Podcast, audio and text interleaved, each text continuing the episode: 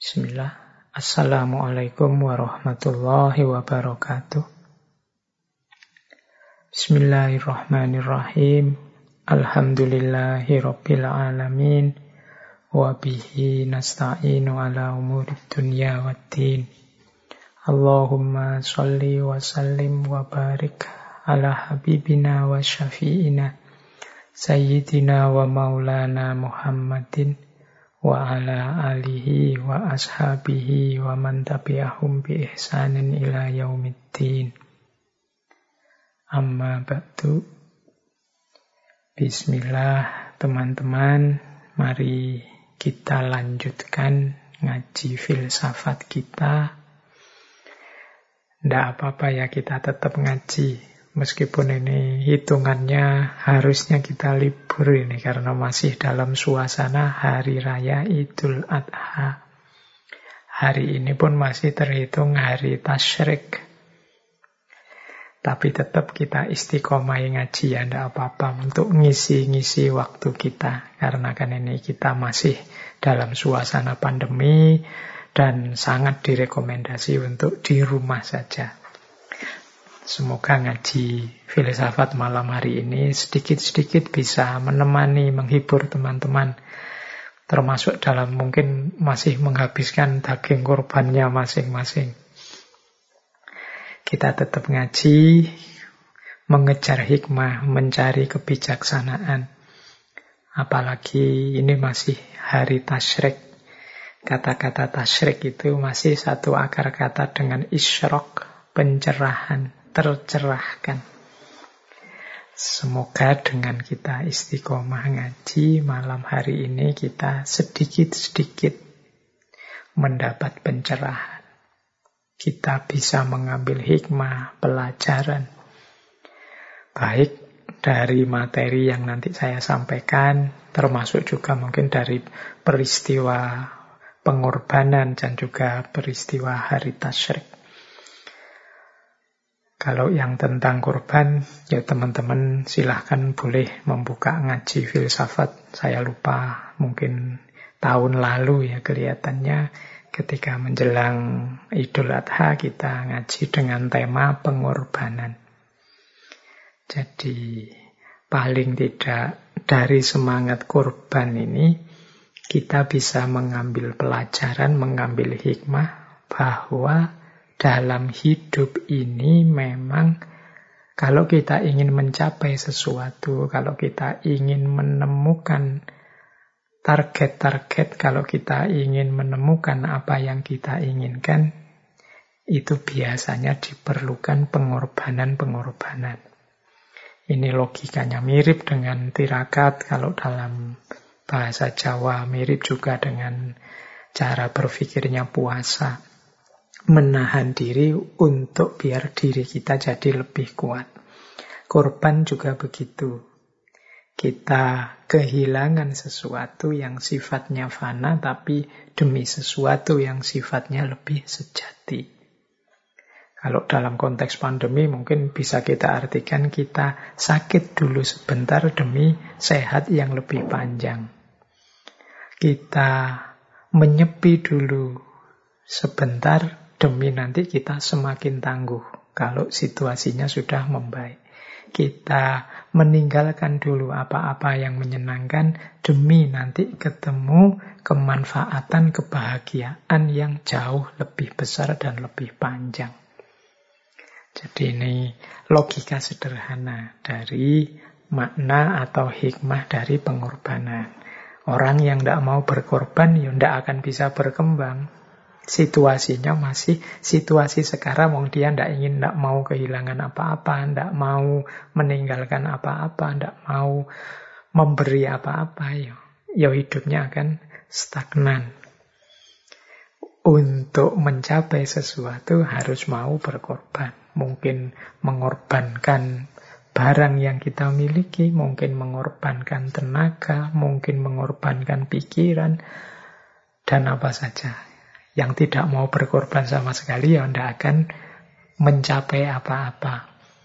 Ngaji malam hari ini kan juga penuh pengorbanan ini. Teman-teman waktunya tersita untuk ngaji, waktunya terpotong untuk mendengarkan saya bicara. Mungkin juga keluar tenaga, mungkin keluar biaya untuk beli kopi, beli cemilan, dan lain sebagainya. Tapi kan tidak apa-apalah kita sedikit-sedikit korban seperti itu demi mendapatkan sesuatu yang kita anggap lebih berharga.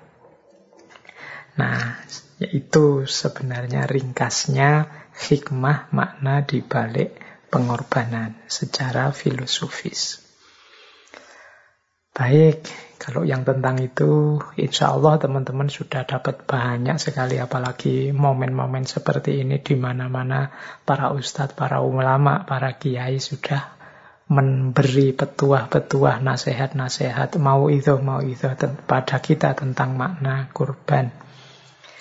Nah, kita masih ternyata malam hari ini melanjutkan materi kita, tema kita untuk bulan ini kita menjelajahi khazanah-khazanah dari era kuno barat, dari era Yunani Romawi. Kita masih ada di sana setelah awal bulan kita belajar tentang Hippocrates, kemudian minggu lalu kita belajar tentang sang sofis Protagoras, Malam hari ini kita ketemu beliau. Beliau ini tokoh dari aliran stoik atau stoikisme yang dulu pernah kita bahas. Termasuk salah satu tokoh besarnya juga pernah kita bahas, yaitu Marcus Aurelius. Malam hari ini kita bahas tokoh yang lain, yaitu Seneca. Minggu depan juga kita bahas juga tokoh stoik yang lain yaitu Cicero. Ini dua orang tokoh stoik dari era Romawi. Mengapa saya angkat dua orang ini? Karena khazanah-khazanah stoikisme itu rasanya lebih nyambung dengan pandangan hidup kita yang orang-orang timur ini. Banyak kebijaksanaan-kebijaksanaan stoik itu klop sesuai dengan wawasan-wawasan ketimuran. Ini silahkan nanti teman-teman menjelajahi, meneliti. Ada banyak pandangan-pandangan stoik itu yang menariknya selaras. Makanya wacana-wacana stoik itu rasanya kok nyambung ya dengan kita. Nah, kita angkat kemudian tokoh-tokohnya untuk biar kita sadar bahwa hikmah itu kebaikan, kebenaran, kebijaksanaan itu ada di mana-mana.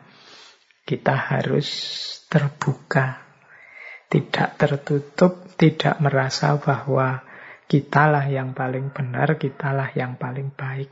Ternyata di mana-mana bahkan termasuk dari barat yang sering kita kritik, bahkan dari barat yang masa lalu kita menemukan banyak sekali hikmah-hikmah kebenaran-kebenaran.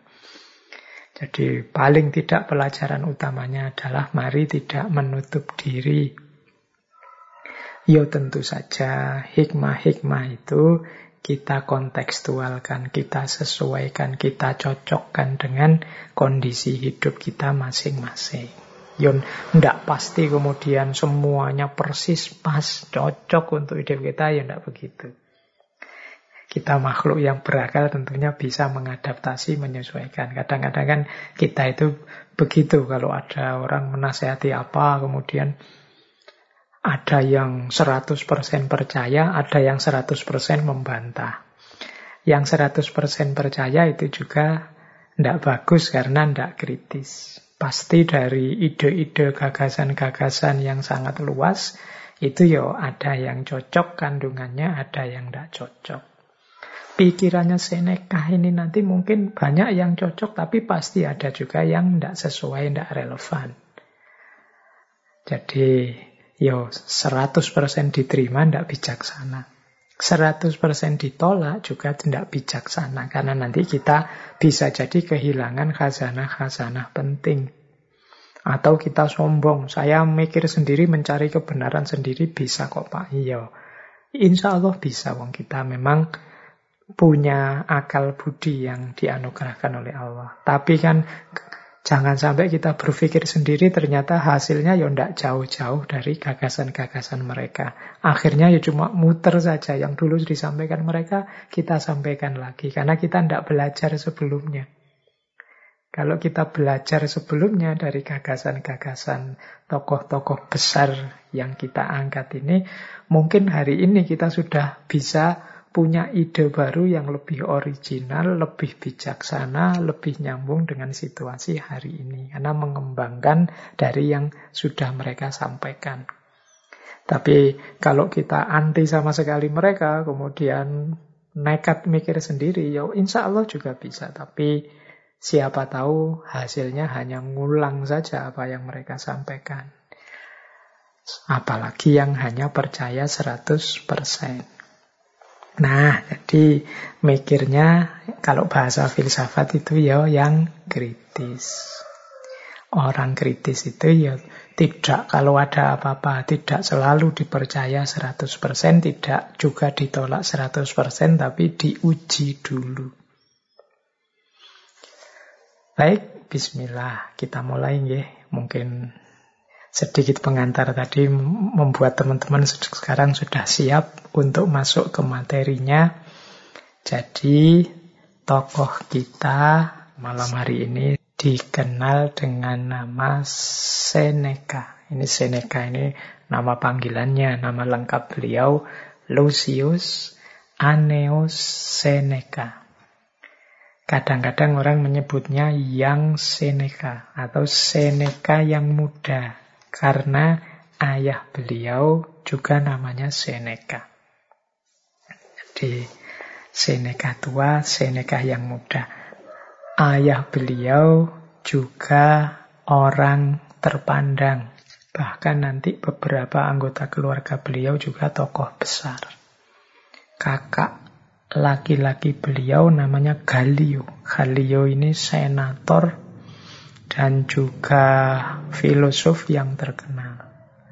Beliau juga punya ponaan namanya Lucan. Lucan ini penyair besar Romawi. Jadi memang dari keluarga orang-orang besar, orang-orang pinter, Seneca ini. Beliau ini filosof, ya, sastrawan, dramawan, ahli drama, juga negarawan. Kalau yang tentang drama ini beliau dikenal sangat pinter membuat cerita-cerita yang sifatnya tragedi. Jadi gaya penyampaian beliau ini dikenal dengan gaya satir. Makanya beliau sering diasosiasikan mungkin beliau ini terpengaruh satu aliran dalam filsafat yang namanya sinisme. Yang dulu pernah kita bahas lewat Diogenes dan kawan-kawan. Nah, Seneca ini lahirnya di Cordoba. Teman-teman mestinya pernah dengar ya nama Cordoba ini. Cordoba itu satu kota di Andalusia, Spanyol. Ini kota yang terpadat ketiga katanya. Karena yang paling padat itu Sevilla, kemudian Malaga. Yang nanti dari Cordoba ini, teman-teman yang membaca sejarah Islam nanti akan tahu bahwa Cordoba ini nanti akan jadi ibu kota kekhalifahannya Bani Umayyah. Saat Spanyol ditaklukkan oleh umat Islam. Karena Sebelumnya daerah Cordoba ini memang tempatnya pemukiman orang-orang Romawi. Jadi makanya Seneca lahir di situ. Nanti ketika Spanyol ditaklukkan oleh umat Islam, Cordoba jadi pusat kekhalifahan Bani Umayyah. Yang dari situ muncul juga tokoh-tokoh besar. Teman-teman pasti masih ingat ada Ibnu Rus, ada Ibnu Hazm, ada siapa lagi? Abu Qasim Az-Zahrawi. Abu Qasim Az-Zahrawi ini dokter ahli bedah. Dia dikenal sebagai bapaknya ilmu bedah. Kalau Ibnu Hazm ini tokoh dikenal dalam fikih sebagai tokoh dari madhab Zohiriyah. Tapi beliau ini yo ahli sejarah, ahli hukum, ahli filsafat, ahli kalam. Bahkan beliau juga dikenal sebagai bapak perbandingan agama. Apalagi Ibn Rus, teman-teman pasti sudah hafal dengan tokoh ini beberapa kali kita kaji dalam ngaji filsafat. Nah, dari tempat yang sama inilah dulunya lahir tokoh kita, Seneca. Orang pinter, filosof, cuma karena mungkin naskah-naskah dramanya yang isinya tragedi dan sinis itu dianggap menyinggung kerajaan saat itu pada saat kaisarnya Claudius beliau ini hidupnya diasingkan. Tapi kemudian ya kerajaan ngerti eman-eman orang sepinter ini, sepotensial ini kok diasingkan, terus dipanggil lagi. Saat itu, saat dipanggil, beliau ini diminta untuk mengajar jadi guru privatnya Nero. Nero ini kaisar Romawi selanjutnya. Dan pada zamannya Nero jadi kaisar, Seneca ini diangkat jadi penasehat. Tapi hanya bertahan lima tahun. Karena setelah itu beliau Seneca ini difitnah, dituduh terlibat konspirasi untuk membunuh Nero. Akhirnya dia dihukum mati, dipaksa untuk bunuh diri. Ternyata nasibnya mirip-mirip ya dengan tokoh-tokoh sebelumnya yang kita bahas malam hari ini. Orang-orang pinter, orang-orang yang kontribusinya besar dalam sejarah itu sering mengalami nasib yang tragis. Seperti Seneca ini, beliau dipaksa di akhir hidupnya untuk bunuh diri. Tapi gagasan-gagasan beliau hingga saat ini masih banyak kita temukan. Bahkan nanti kita lihat ya, banyak sekali pikiran-pikirannya Seneca ini ternyata itulah yang selama ini kita pedomani sebagai kebenaran dan kebaikan. Jadi saya tidak akan menyatakan bahwa gagasan-gagasan Seneca itu untuk hari ini adalah gagasan-gagasan yang sama sekali baru atau sama sekali asing. Nah, insya Allah nanti banyak di antaranya yang teman-teman sudah paham. Dan mungkin malam hari ini teman-teman pernyataannya adalah, oh ternyata sejak zaman Seneca kebijaksanaan seperti ini sudah dikenal. Nah mungkin itu sumbangan besar dari kajian kita malam hari ini. Ya, baik. Kita mulai, teman-teman. Semoga sudah siap untuk memulai menjelajahi gagasan-gagasannya Seneca. Ya tentu saja tidak mungkin di satu sesi malam hari ini kita ungkap semua, kita eksplor semua. Sedikit-sedikit saja semampu kita untuk selanjutnya teman-teman yang tertarik atau ingin mengkonfirmasi silahkan dicari di banyak buku. Baik yang versi bisa di-download gratis, biasanya buku-buku lama dalam bahasa Inggris itu ada filenya, atau yang buku-buku baru terjemahan-terjemahan saya lihat mulai banyak terjemahan-terjemahan termasuk tentang Seneca ini, karya-karyanya Seneca. Jadi Seneca ini termasuk tokoh stoikisme Romawi yang selain dipengaruhi oleh gagasan-gagasan Stoa, Stoik, beliau juga disebut banyak terpengaruh oleh Plato dan juga sinismenya Diogenes dan juga Epikuros. Ini sudah kita bahas semua, baik Plato, Diogenes maupun Epikuros. Teman-teman tinggal melacak eh, ngaji entah di seri keberapa.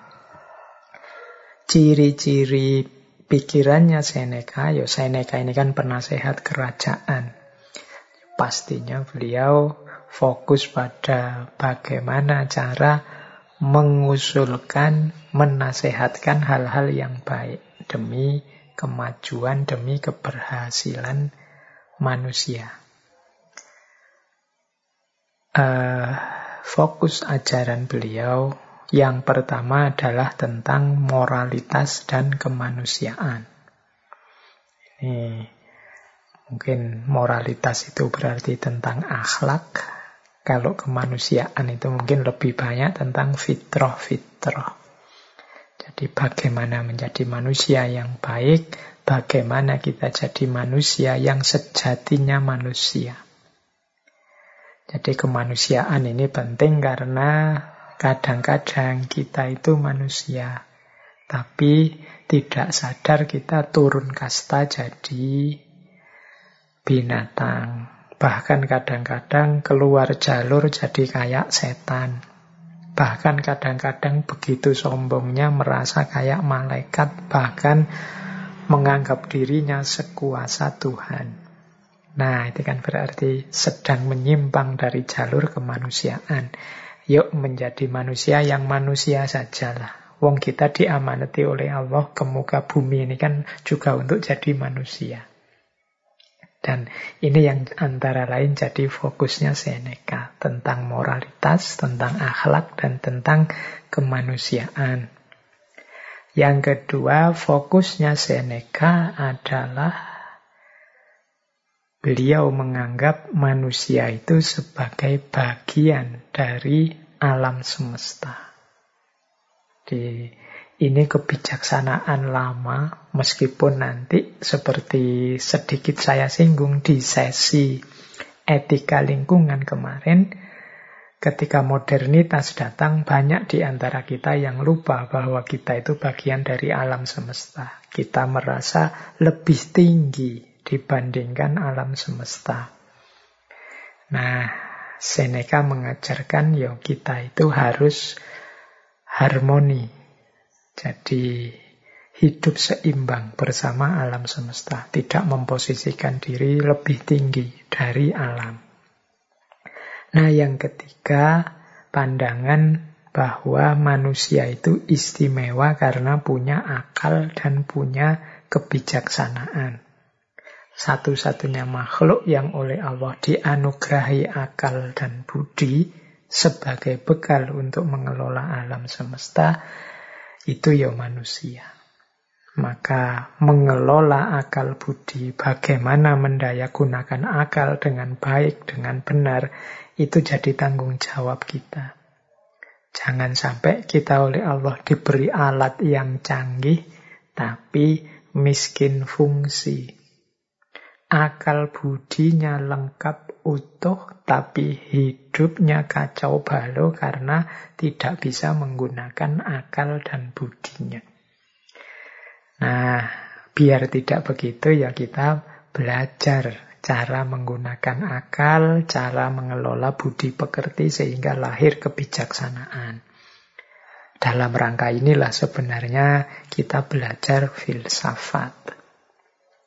Yang keempat, Seneca termasuk filosof yang menerima keberadaan Tuhan sebagai sebab pertama dari alam semesta. Sebab pertama itu ya kalau dimaknai lebih luas berarti Allah lah sumber dari segala sesuatu. Dan yang kedua, Seneca juga dalam konteks ketuhanan menerima namanya divine reason. Divine reason itu akal ketuhanan. Maksudnya apa?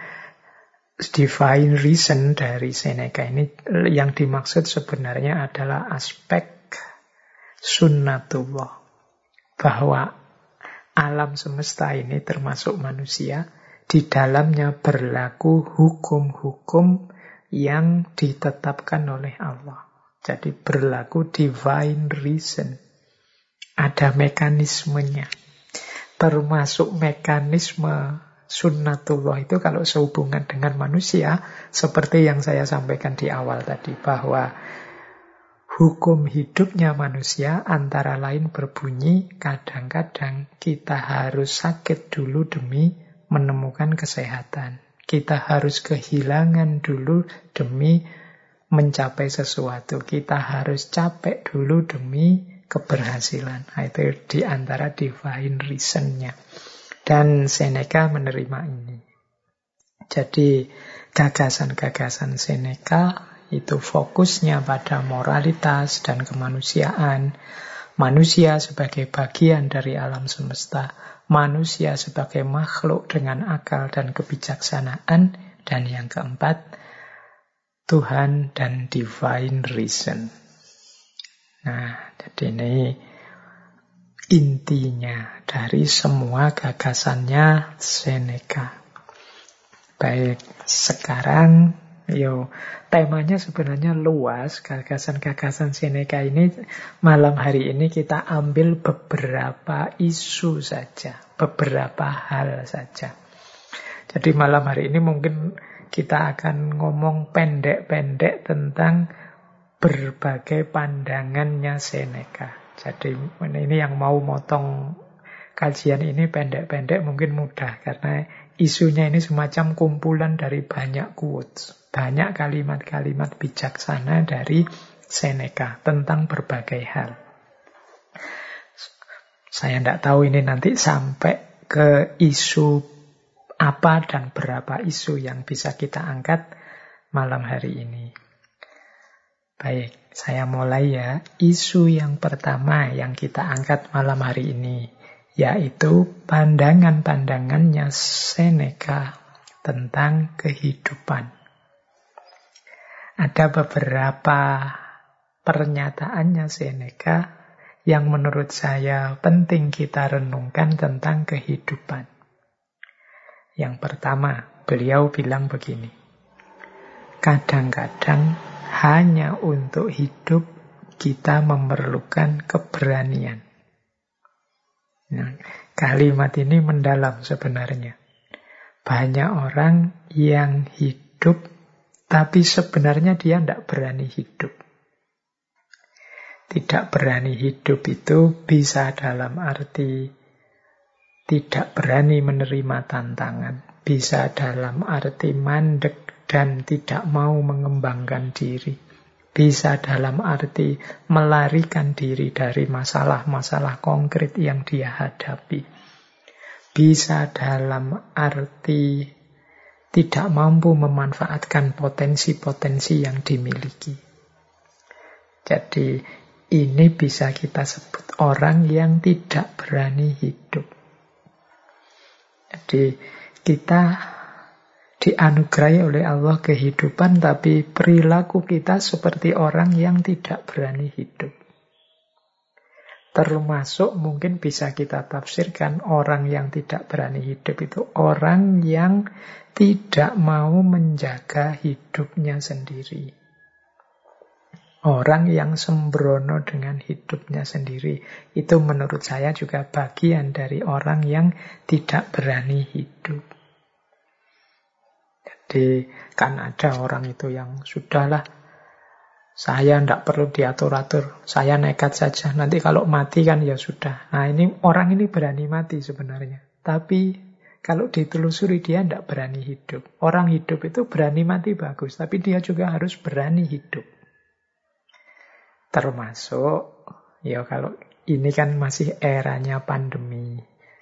Yang kita itu dinasehati oleh para ahli untuk biar kita tetap sehat, harus menjaga menggunakan protokol-protokol kesehatan.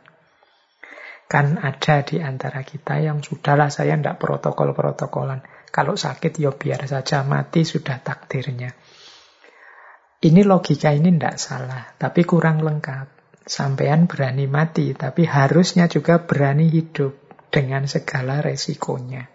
Jadi berani hidup itu berarti berani untuk juga memelihara hidup yang itu amanatnya Allah pada kita. Jadi ini kalimat yang pertama ini menurut saya penting. Kita hidup itu ya Harus lengkap. Hidup ya berani, mati ya berani. Banyak orang yang tidak berani hidup. Meskipun dia berani mati. Atau ada yang sebaliknya. Berani hidup tapi tidak berani mati. Biasanya juga terus orang yang tidak berani mati ini macet, mandek, tidak mau berjuang, tidak mau berkembang karena khawatir mati. Dua-duanya negatif. Kita harus berani hidup juga berani mati. Nah, kemudian itu pandangannya Seneca yang pertama tentang kehidupan. Yang kedua, kata Seneca begini. Selama engkau masih hidup, teruslah untuk belajar hidup. Jadi ini pernyataan ini menurut saya menegaskan bahwa hidup ini sifatnya dinamis, berubah-ubah, berkembang. Oleh karena itu kita juga harus punya sifat mental yang dinamis, mau berubah, mau berkembang. Caranya ya kita harus belajar terus tentang hidup kita ini. Logika yang kemarin benar, sekarang mungkin tidak cocok lagi, tidak pas lagi dipergunakan. Maka ayo terus belajar. Dulu kalau kita aktif silaturahim ke rumahnya teman-teman kita, saudara-saudara kita, itu terpuji. Tapi hari ini di era pandemi ini yo, justru kalau kita nekat mengunjungi saudara teman kita, sangat mungkin kita akan menyusahkan dia. Karena sekarang eranya kita diminta untuk jaga jarak dulu. Oh ini kalau kita tidak belajar terus, yo ilmu kita mandek. Logika sebelum pandemi mungkin tidak bisa diterapkan sekarang saat pandemi. Cara berpikir dulu dan sekarang beda. Itulah gunanya kita belajar terus. Sehingga kata Seneca, selama engkau masih hidup, teruslah belajar. Jadi ini pandangannya Seneca yang kedua. Berarti belajar itu wajib penting. Ini yo agama kan juga sudah tegas menyatakan itu. Belajar terus, belajar terus, jangan berhenti. Maka kita istiqomahi antara lain ngaji filsafat ini. Jadi itu nasihatnya yang kedua. Jadi hiduplah dengan berani. Yang kedua, terus belajar, jangan berhenti. Karena kehidupan ini sifatnya dinamis berubah. Kalian harus pinter mengadaptasi situasi-situasi yang kalian hadapi. Ya termasuk ngaji, materi-materi ngaji ini kan kalian harusnya cerdas menghadapi. Jadi tidak harus kemudian isinya diterapkan semua. Ada kalanya tidak relevan. Atau dalam situasi tertentu bisa tidak pas. Misalnya itu saya kemarin tidak sengaja membaca komentar. Jadi ada yang memotong ngaji filsafat yang tentang keutamaan bangun pagi. Nah, ya terus ada yang kritik. Pak, gimana saya bisa bangun pagi? Wong saya kerjanya malam hari. Saya saya tidak tahu mungkin jadi satpam apa jadi apa yang shiftnya malam. Jadi justru pagi itu mulai kerja. Nah, ini sebenarnya komentarnya ya cerdas, tapi sebenarnya tidak harus begitu, kita mestinya ya ngerti. Setiap teori, setiap konsep, setiap kebijaksanaan itu pasti ada konteksnya, ada ruang dan waktunya sendiri, dan pasti tidak berlaku untuk segala situasi. Kalau mungkin kita sedang sakit atau kebetulan habis melean nonton bal-balan sampai pagi tidak tidur, pagi baru mulai tidur, ya nasehat untuk bangun pagi tadi ya jadinya tidak relevan. Dan teman-teman mestinya ya bisa belajar ini. Justru akan lucu kalau tiba-tiba diterapkan saja di segala situasi tanpa kecuali ya nanti kita akan susah sendiri. Jadi ini tidak bisa kemudian disebut wah tidak konsisten mbak. Tadi bilangnya harus bangun pagi, sekarang kan boleh tidak bangun pagi. Ini bukan urusan konsisten, tidak konsisten. Jadi pandangan bangun pagi utama dan mulia itu umumnya dalam kondisi normal. Dalam kondisi-kondisi khusus tertentu, ya tidak harus berlaku begitu kalau memang tidak bisa diterapkan. Ini loh yang disebut kebijaksanaan itu. Ngerti situasi, ruang, dan waktunya. Jadi selama engkau masih hidup, teruslah belajar. Jadi itu nasihatnya Seneca yang kedua. Yang ketiga yang tentang kehidupan. Beliau bilang begini, hidup itu panjang kalau engkau tahu cara menggunakannya. Nah, kita ini kan sering mengeluh umur kita pendek. Waktu kita terbatas. Kata Seneca justru sebaliknya kalian itu masih diberi kesempatan oleh Allah, oleh Tuhan untuk hidup hari ini. Itu sebenarnya manfaatkanlah sebaik-baiknya sampai di titik kalian puas dengan hidup yang kalian jalani. Kalau kalian bisa cara memanfaatkan detik per detik usiamu itu, insya Allah hidupmu itu sebenarnya rasanya akan panjang. Jadi Hidup itu panjang kalau kita tahu cara menggunakannya. Tapi kalau kita tidak tahu cara memanfaatkan hidup ini semaksimal mungkin, detik per detik, jam per jam, hari per hari, minggu per minggu, bulan per bulan, ya hidup ini rasanya pendek. Biasanya terus kita kaget-kaget. Waduh, sudah tanggal satu lagi ini sudah ganti bulan ini, tidak terasa sudah seminggu ini, tidak terasa sudah. Kita akan selalu begitu kaget terus. Itu menandakan kita belum memanfaatkan waktu kita sebaik mungkin. Ini nanti yang mengesankan ternyata waktu itu hari ini semakin cepat ya rasanya. Ah, enggak. Waktu itu tetap sama. Satu jam ya tetap 60 menit. Satu bulan tetap 30 hari. Hanya saja terasa pendek karena kita lewatkan begitu saja. Jadi rumus hidup yang ketiga kalau versinya Seneca, yuk kita manfaatkan waktu hidup kita, kita manfaatkan detik per detik segala fasilitas yang kita dapat sebaik mungkin sehingga kita tidak menyesal. Jadi karena hidup itu panjang. Kalau tidak, itu nanti berlaku kalimat selanjutnya. Saat kita menunggu kehidupan, kehidupan itu sendiri berlalu. Jadi kita terlalu lama nunggu, kita terlalu lama menunda, kita terlalu banyak cari alasan-alasan untuk melakukan sesuatu kebaikan, kebenaran, kemanfaatan akhirnya hidup itu berlalu. Jadi kita itu kan sering nawar sesuatu yang harusnya segera kita lakukan. Pingin saya rasanya mumpung WFH ini banyak nulis, atau banyak membaca, atau memperbanyak ibadah. Itu sampai pandemi ini hampir dua tahun. Yo, mungkin masih ada yang levelnya masih ingin saja. Masih rencana-rencana saja sejak dulu target baca bukunya masih tidak nyampe, pengen nulis juga tidak jadi-jadi, ibadahnya ya masih sama kayak zaman dulu sebelum pandemi.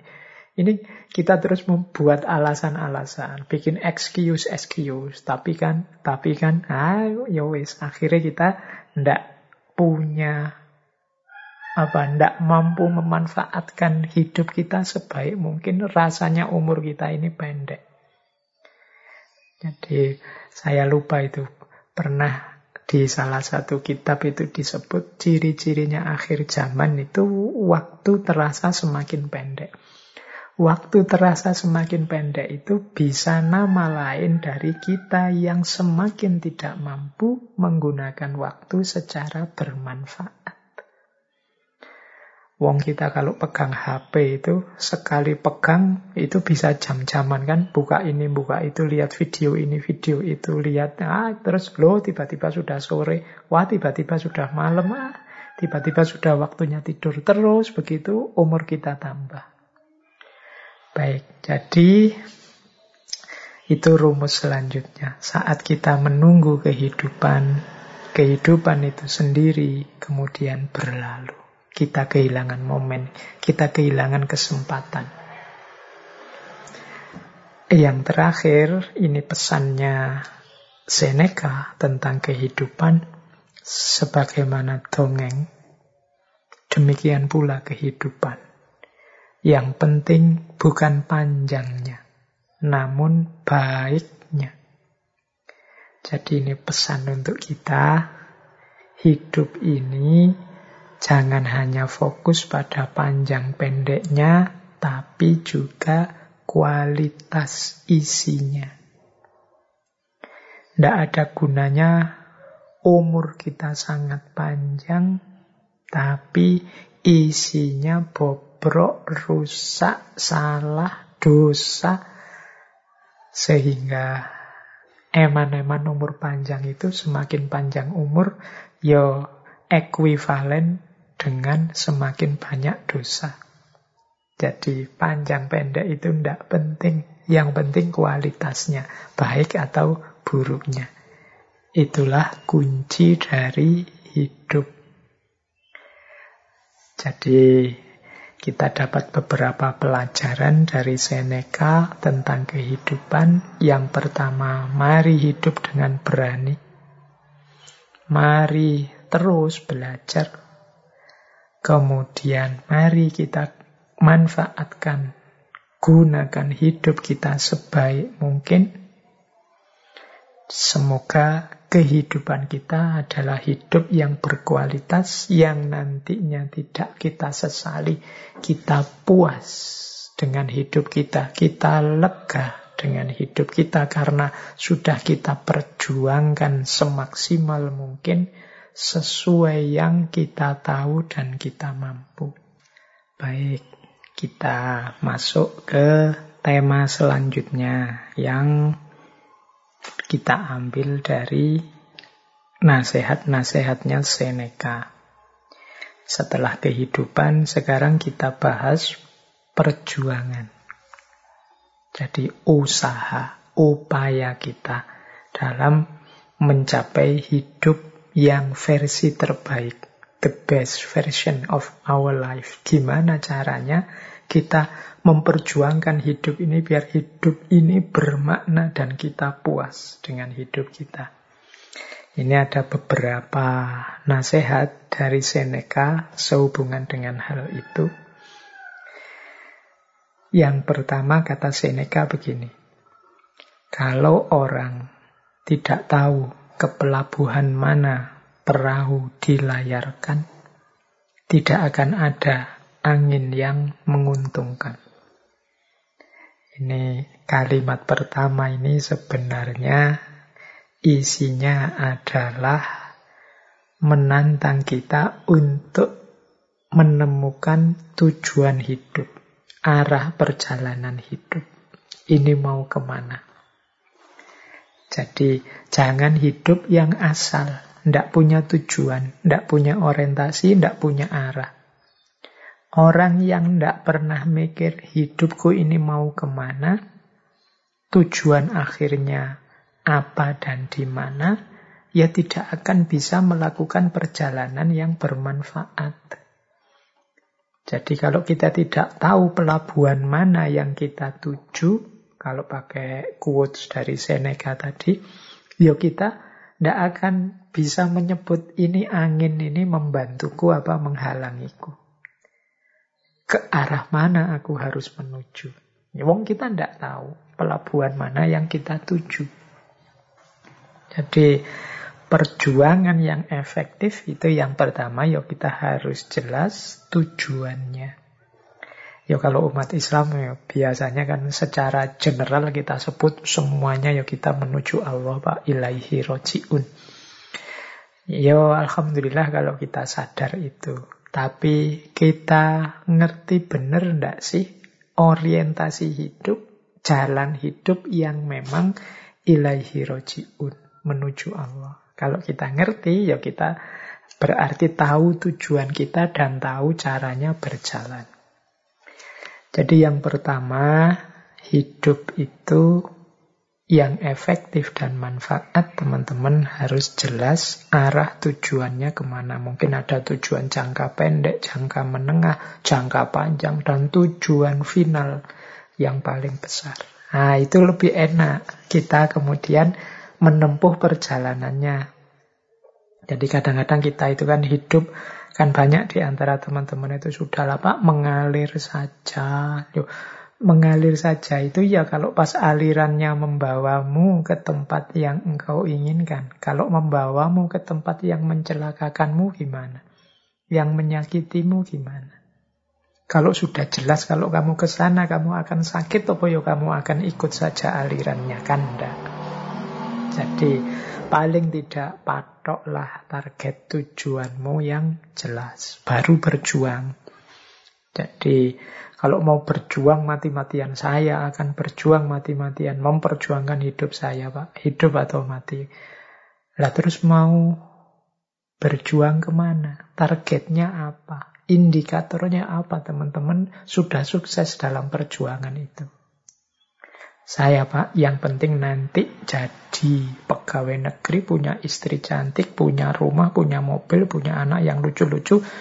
Deal berarti sukses saya hidup dunia. Setelah itu saya mikir akhirat. Wah ini lebih jelas. Ya meskipun isinya tujuan itu bisa diperdebatkan. Tapi orang yang punya target ini kan orang yang sudah bisa mulai berjuang demi semuanya. Tapi kalau yang ditanya, sampean pingin apa sih? Mau ke mana sih? Tujuannya apa sih? Kok terus ndak iso jawab? Bingung mau jawab apa? Ya sulit untuk melanjutkan perjalanan. Ini melangkah ke kiri apa ke kanan, wong tidak jelas tujuannya. Jadi yang pertama harus jelas arah, tujuan, dan orientasinya. Nah yang kedua, kata Seneca begini. Sebutir mutiara tidak dapat dipoles tanpa gesekan. Demikian pula manusia tidak mungkin sempurna tanpa ujian-ujian.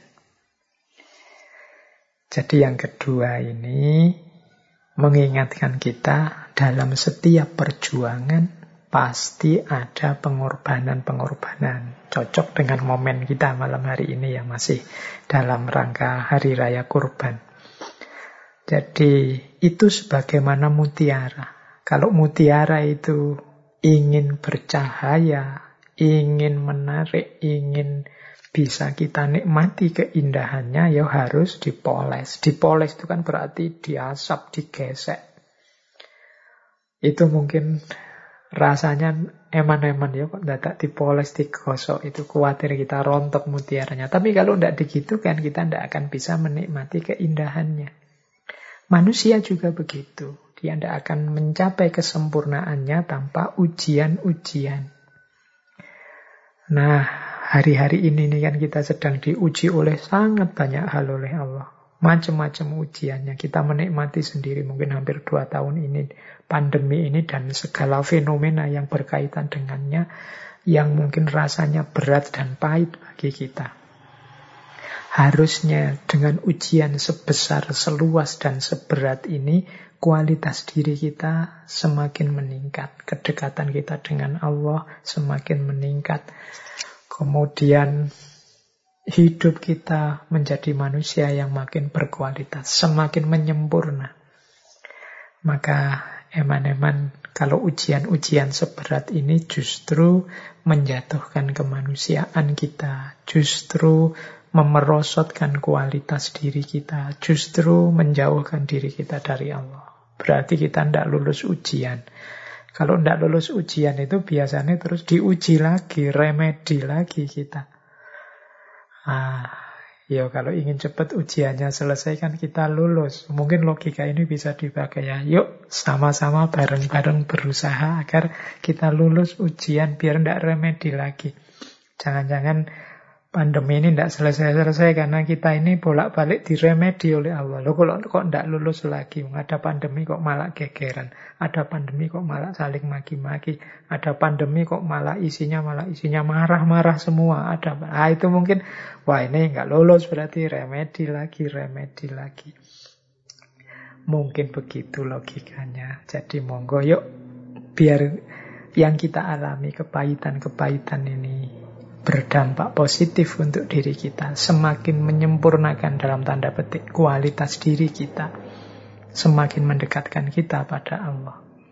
Jangan sampai ujian-ujian ini memerosotkan nilai-nilai kemanusiaan kita. Sehingga kita terus dapat label lulus, dapat ijazah dari Allah, engkau lulus kualitas dirimu meningkat. Dan gantilah kepahitan itu dengan kenikmatan. La in syakartum la azidannakum. Ah, yang kedua. Jadi perjuangan memerlukan pengorbanan. Yang ketiga, kata Seneca begini sehubungan dengan perjuangan. Pertahankan semangat mudamu, engkau akan dapat menggunakannya lebih baik saat engkau lebih tua. Jadi ini penting ya kita ingat-ingat ya teman-teman anak-anak muda yang masih penuh semangatnya, masih meledak-ledak, masih menyala-nyala gairah hidupnya, pertahankan itu. Jangan diboroskan dalam arti kita kan biasanya teman-teman yang muda itu tidak terlalu concern mungkin menjaga kesehatan jasmani rohaninya karena merasa kuat saja sehingga hidup secara sembrono saja. Pada akhirnya ketika usianya bertambah pikirannya mateng ilmunya sudah tinggi energinya habis semangatnya habis. Nah, karena masa mudanya sembrono tidak bisa mempertahankan semangatnya jadi anak-anak muda engkau yang sedang sangat bersemangat, jagalah benar nyala semangatmu itu. Jadi jangan sampai padam. Mengapa? Nanti kalau engkau tua, semangatmu ini akan lebih manfaat. Mengapa? Saat nanti engkau lebih tua, ilmumu lebih luas, wawasanmu lebih dalam, kedewasaanmu tambah meningkat. Dengan semangat muda, hidupmu akan tambah berkualitas. Kalau yang masih muda gini kan mungkin masih nafsunya masih meledak-ledak, mengiringi semangat, wawasannya juga belum terlalu luas, jadi kadang-kadang salah-salah ngambil keputusan. Paling tidak jagalah agar semangat ini tidak mati. Nah, nanti kalau usia bertambah, kita masih punya elan vital, kita masih punya daya, kita masih punya semangat untuk menghidupkan kebenaran dan kebaikan yang kita capai. Ini pesan juga untuk teman-teman muda yo untuk menjaga semangat itu antara lain kita jaga kesehatan jasmani rohani kita. Jangan hidup sembarangan. Kadang-kadang saya ada teman satu dua itu ketika usianya belum terlalu tua sudah mendapat penyakit macam-macam akhirnya tidak ada di usia muda. Eman-eman kalau orang-orang yang berkualitas ini kemudian menghamburkan semangat hidup dengan sembrono pada saat dia sangat dibutuhkan, dia kurang bisa memberi manfaat karena semangatnya sudah padam, sudah sakit-sakitan, dan lain sebagainya. Jadi perjuangan juga harus taktis, Pertahankan semangat muda, karena kita akan membutuhkannya saat umur kita bertambah, saat kita lebih dewasa. Jadi, jangan dikira kalau nanti tua ya berarti sudah selesai Pak, tenaganya berkurang, energinya berkurang ya, tapi semangat tidak boleh berkurang. Baik itu yang ketiga, rumus dalam perjuangan. Kemudian yang keempat, Seneca bilang begini, kalau ini untuk situasi yang khusus, khususnya menghadapi orang lain. Kata Seneca begini, kalau engkau manusia, hargailah mereka yang mengupayakan hal-hal besar meskipun kemudian gagal. Kita ini kan dalam hidup ini berarti kita sama-sama pejuang. Sama-sama orang yang sedang berjuang dalam hidup ini. Orang lain juga pejuang, kita juga pejuang. Sesama pejuang, mari saling menghormati, mari saling menghargai. Berarti mari kita hormati, kita hargai orang lain yang juga sedang berjuang. Meskipun kemudian mereka gagal. Mengapa? Ya karena orang yang mau berjuang, orang yang mau mengupayakan perubahan-perubahan untuk hidupnya menjadi semakin baik di level apa pun, ini saja sudah membuktikan mereka manusia yang berharga. Kan rumusnya memang manusia itu kuasanya hanya sampai level berusaha. Hasil atau tidak, sukses atau tidak, itu di luar ranah kita sebagai manusia. Tuhan yang menentukan, Allah yang menakdir hasilnya apa. Jadi begitu manusia ini mau berjuang, berupaya menghasilkan hal-hal besar baik untuk dirinya maupun untuk masyarakatnya, dia sudah layak untuk kita hormati. Apa pun bentuknya. Jadi dia layak untuk mendapatkan penghormatan dari kita. Jadi teman-teman untuk perjuangan ini berarti ada empat rumus dari Seneca. Yang pertama, tegaskan tujuan. Yang kedua, siaplah berkorban. Yang ketiga, pertahankan semangat. Dan yang keempat, hargailah sesama yang juga berjuang. Oke, sekarang kita lanjutkan.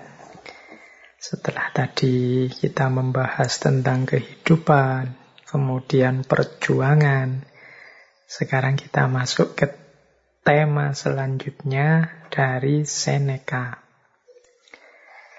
Selanjutnya adalah tentang kesederhanaan. Ini banyak orang bertanya, seperti apa sih yang dimaksud hidup sederhana itu? Kita sering mengasosiasikan sederhana itu sesuatu yang sedikit atau sesuatu yang tidak banyak. Sehingga kata-kata sederhana itu rasanya kok yo dekat dengan kemiskinan atau kekurangan. Itu konotasi kita selama ini. Padahal tidak begitu. Jadi kalau Seneca mendefinisikan kesederhanaan itu lebih kalau pakai bahasa agama itu sifat kona'ah. Jadi kona'ah itu maksudnya menerima apa adanya mensyukuri apa yang sekarang kita miliki. Jadi rumusnya itu sebenarnya kuncinya. Kata Seneca begini, apabila Anda merasa belum puas dengan apa yang Anda miliki sekarang, maka Anda tidak akan merasa puas walaupun dunia sesu, seluruhnya menjadi milik Anda. Jadi apabila engkau tidak merasa puas dengan yang engkau miliki sekarang, maka engkau pun tidak akan puas. Meskipun seluruh dunia menjadi milikmu. Hidup yang bahagia adalah hidup yang sederhana. Berarti hidup yang ikhlas, rela, puas dengan apa pun yang kita miliki sekarang. Inilah hakikatnya orang yang kaya. Kaya itu kan berarti orang yang bisa memenuhi semua yang dia butuhkan. Kalau orang merasa aku merasa puas, merasa cukup dengan yang aku miliki, ini kan mentalnya orang kaya. Dia merasa bisa memenuhi semua kebutuhannya. Aku merasa cukup dengan yang aku miliki saat ini. Sementara orang yang tidak puas dengan apa yang dia miliki, bahkan meskipun yang dia miliki berlebih dan sangat banyak, tapi kok merasa kurang saja, ini hakikatnya orang yang bermental miskin. Itulah sejatinya hidup miskin. Berarti kesederhanaan itu ekuivalen Ekuivalen itu maksudnya setara sama dengan kekayaan. Dalam arti mental kaya. Mental kaya dalam arti merasa cukup, merasa puas dengan apa yang aku miliki saat ini. Sementara tidak sederhana, itu ekuivalen dengan kemiskinan atau mental miskin selalu merasa kurang, selalu merasa tidak cukup, tidak puas dengan yang dimiliki saat ini. Jadi ternyata mari kita hidup sederhana itu dalam definisi ini itu sebagaimana kita mari kita hidup yang kaya. Maksudnya, mari kita puas, merasa cukup, merasa mampu dengan apa yang kita miliki sekarang. Nah, itu namanya hidup yang kaya.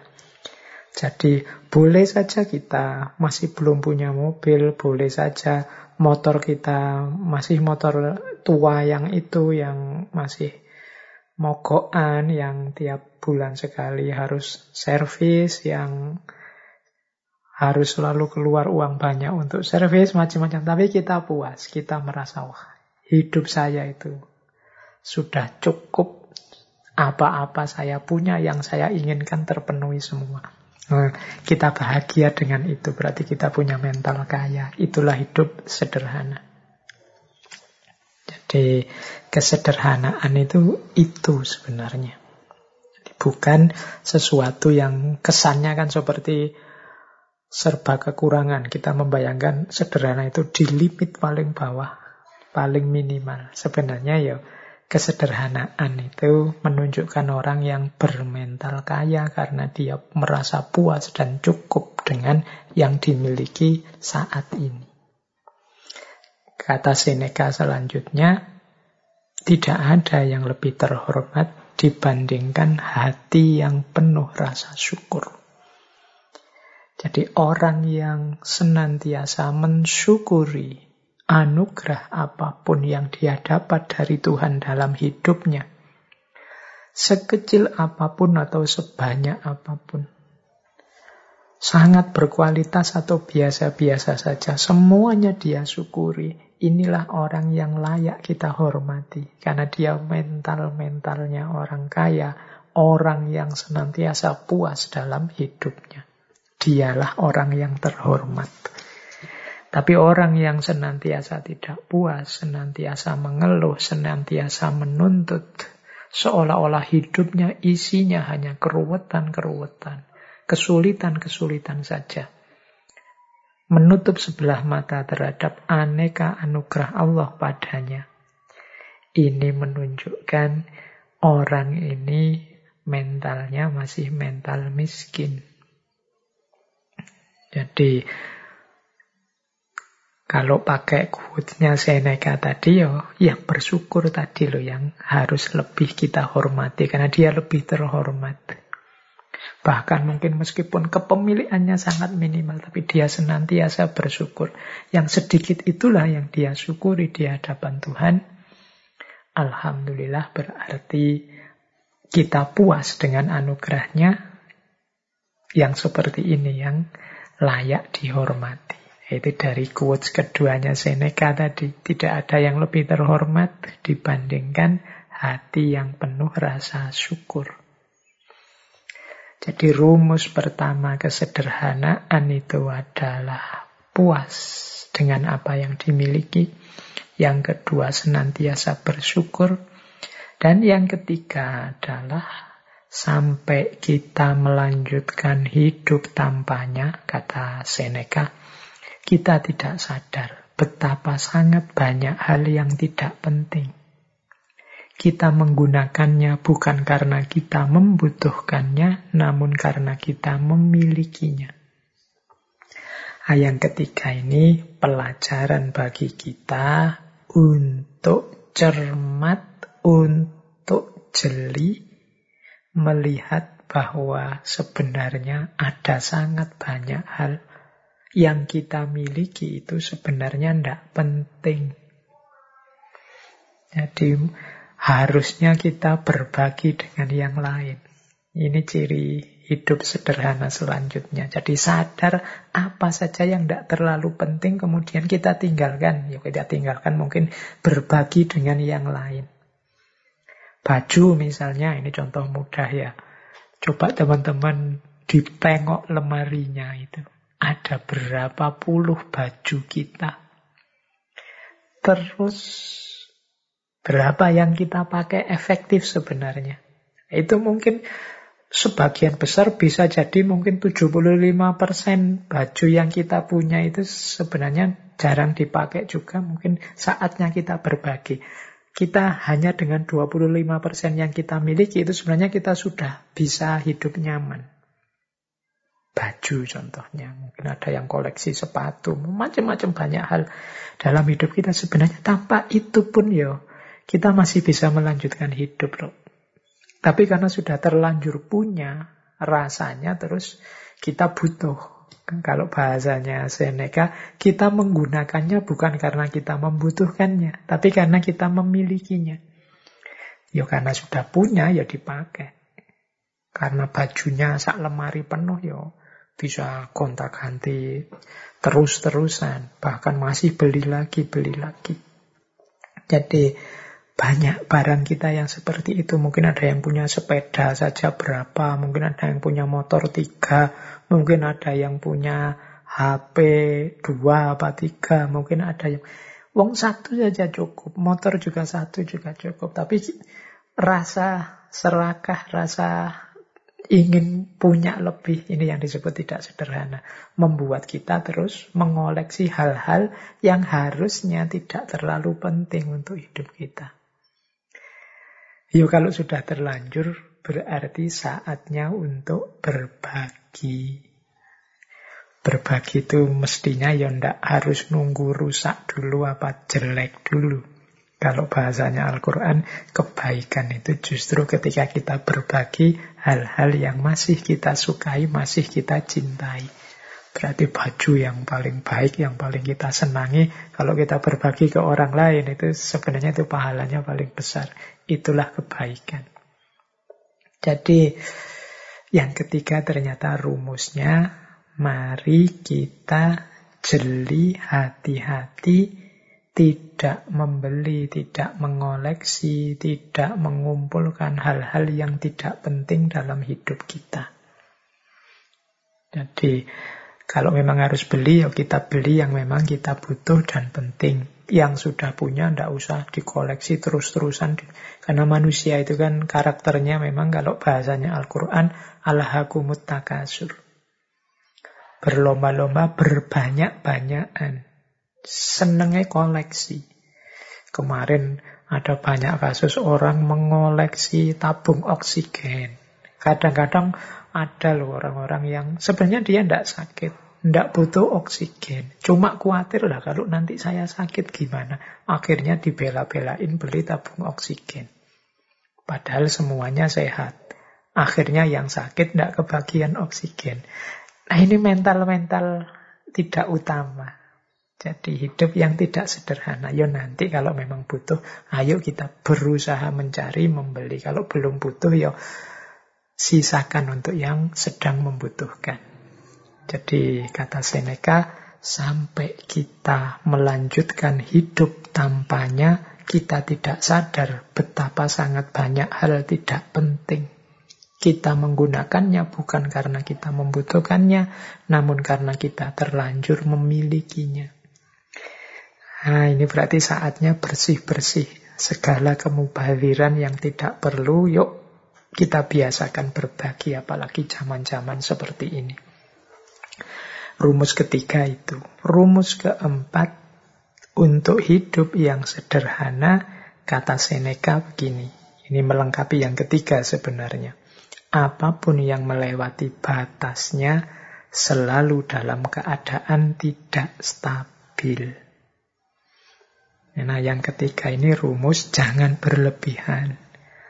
Apa pun itu ada batasnya. Apa pun itu. Jadi, bahkan termasuk kebaikan. Kan sering saya bilang, baik itu utama. Tapi terlalu baik kadang-kadang malah jadi tercela. Terlalu apa pokoknya ada terlalunya itu kan berarti melewati batas. Membaca itu utama, tapi kalau hidup untuk membaca terus nggak peduli makan, nggak peduli temennya sakit, nggak peduli apa, ya jadinya ndak utama. Rajin itu bagus, terlalu rajin itu ya kadang-kadang malah diketawain orang. Kuliah jam 7, rajin sekali, setengah 7 sudah sampai di kelas nunggu dosennya. Tapi terlalu rajin, misalnya kuliah jam 7, jam 5 habis subuh sudah nunggu di kampus, nah itu mungkin malah diketawai orang. Tidak, segalanya ada batasnya, yang wajar saja. Itu kesederhanaan. Jadi jangan melampaui batasnya. Jadi makan ya sewajarnya saja, jangan kekurangan. Dan jangan pula kelebihan. Minum juga begitu, beraktivitas juga begitu. Olahraga itu penting, tapi yo ada batasnya jangan olahraga atau urusan mentang-mentang penting. Tidak juga begitu. Lari itu penting, tapi yo diukur kekuatannya, jangan berlebihan, tapi juga jangan kekurangan. Sepedaan itu penting, diukur kekuatan kapasitasnya. Jangan sampai nanti blunder inginnya sehat malah jatuh sakit. Jadi kalau mengikuti rumusnya Seneca ini berarti mari kita hidup yang sederhana. Rumus yang pertama, sederhana itu kita puas, kita terima apa pun yang kita miliki saat ini. Jadi, seperti saya bilang tadi ya, kona'ah. Yang kedua, mari kita bersyukur. Yang ketiga, mari kita hidup yang efektif. Jadi yang tidak penting, tidak penting, tidak usah diambil, dimiliki. Yang sudah terlanjur dimiliki, boleh kalau memang mungkin kita bagi untuk sesama. Dan untuk selanjutnya, jangan memubahirkan apa yang kita miliki untuk hal-hal yang tidak penting. Misalnya membeli yang tidak ada gunanya, hanya mengikuti hobi saja tanpa ngerti batasnya. Itu hidup sederhana. Dan yang terakhir ya tadi tentang batas. Jadi apa pun yang kita inginkan untuk kita miliki atau kita lakukan, mari kita penuhi itu sesuai batasnya. Tidak kekurangan maupun berlebihan. Pas saja sesuai situasi dan kondisi kita. Baik, Sampai di sini kita tadi dapat berapa tema. Sudah dapat tentang kehidupan, perjuangan, dan kesederhanaan. Nah, sekarang mari kita belajar tentang kebahagiaan. Oke, silahkan teman-teman yang mungkin ambil nafas sebentar. Karena ini materinya padat malam hari ini. Baik, tentang kebahagiaan ada beberapa tips, beberapa kata-kata bijaksana dari Seneca. Yang pertama, kata Seneca begini, orang itu menjadi sengsara karena ia berpikir dirinya begitu. Begitupun dengan bahagia. Jadi, pertama, Seneca ingin mengingatkan pada kita bahagia atau tidak itu tergantung pemikiran kita tentang diri kita. Kunci pertama itu. Sama sekali tidak ada hubungannya dengan hal-hal di luar diri kita. Kuncinya tentang anggapan kita, pikiran kita terhadap diri kita. Sepahit apa pun situasi, separah apa pun kondisi, kalau kita menganggap, ah, aku masih bahagia kok. Aku masih bersyukur dengan situasi seperti ini. Aku ini masih tergolong orang yang beruntung loh. Jadi aku harus tetap bersyukur dan bahagia. Loh itu ya kita bahagia. Meskipun situasinya sebenarnya tidak terlalu sedih, tidak terlalu mengenaskan, meskipun hanya kesulitan kecil saja dalam hidup, tapi kalau kita merasa, wah hidupku ini malang sekali, hidupku ini menyedihkan sekali, salahku apa kok Allah mengujiku seperti ini, ya jadilah kita orang yang tidak bahagia.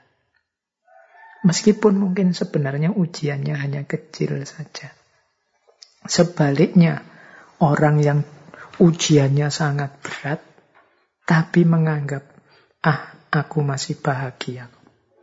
Masih banyak orang yang lebih malang dari aku, lebih sedih nasibnya dari aku.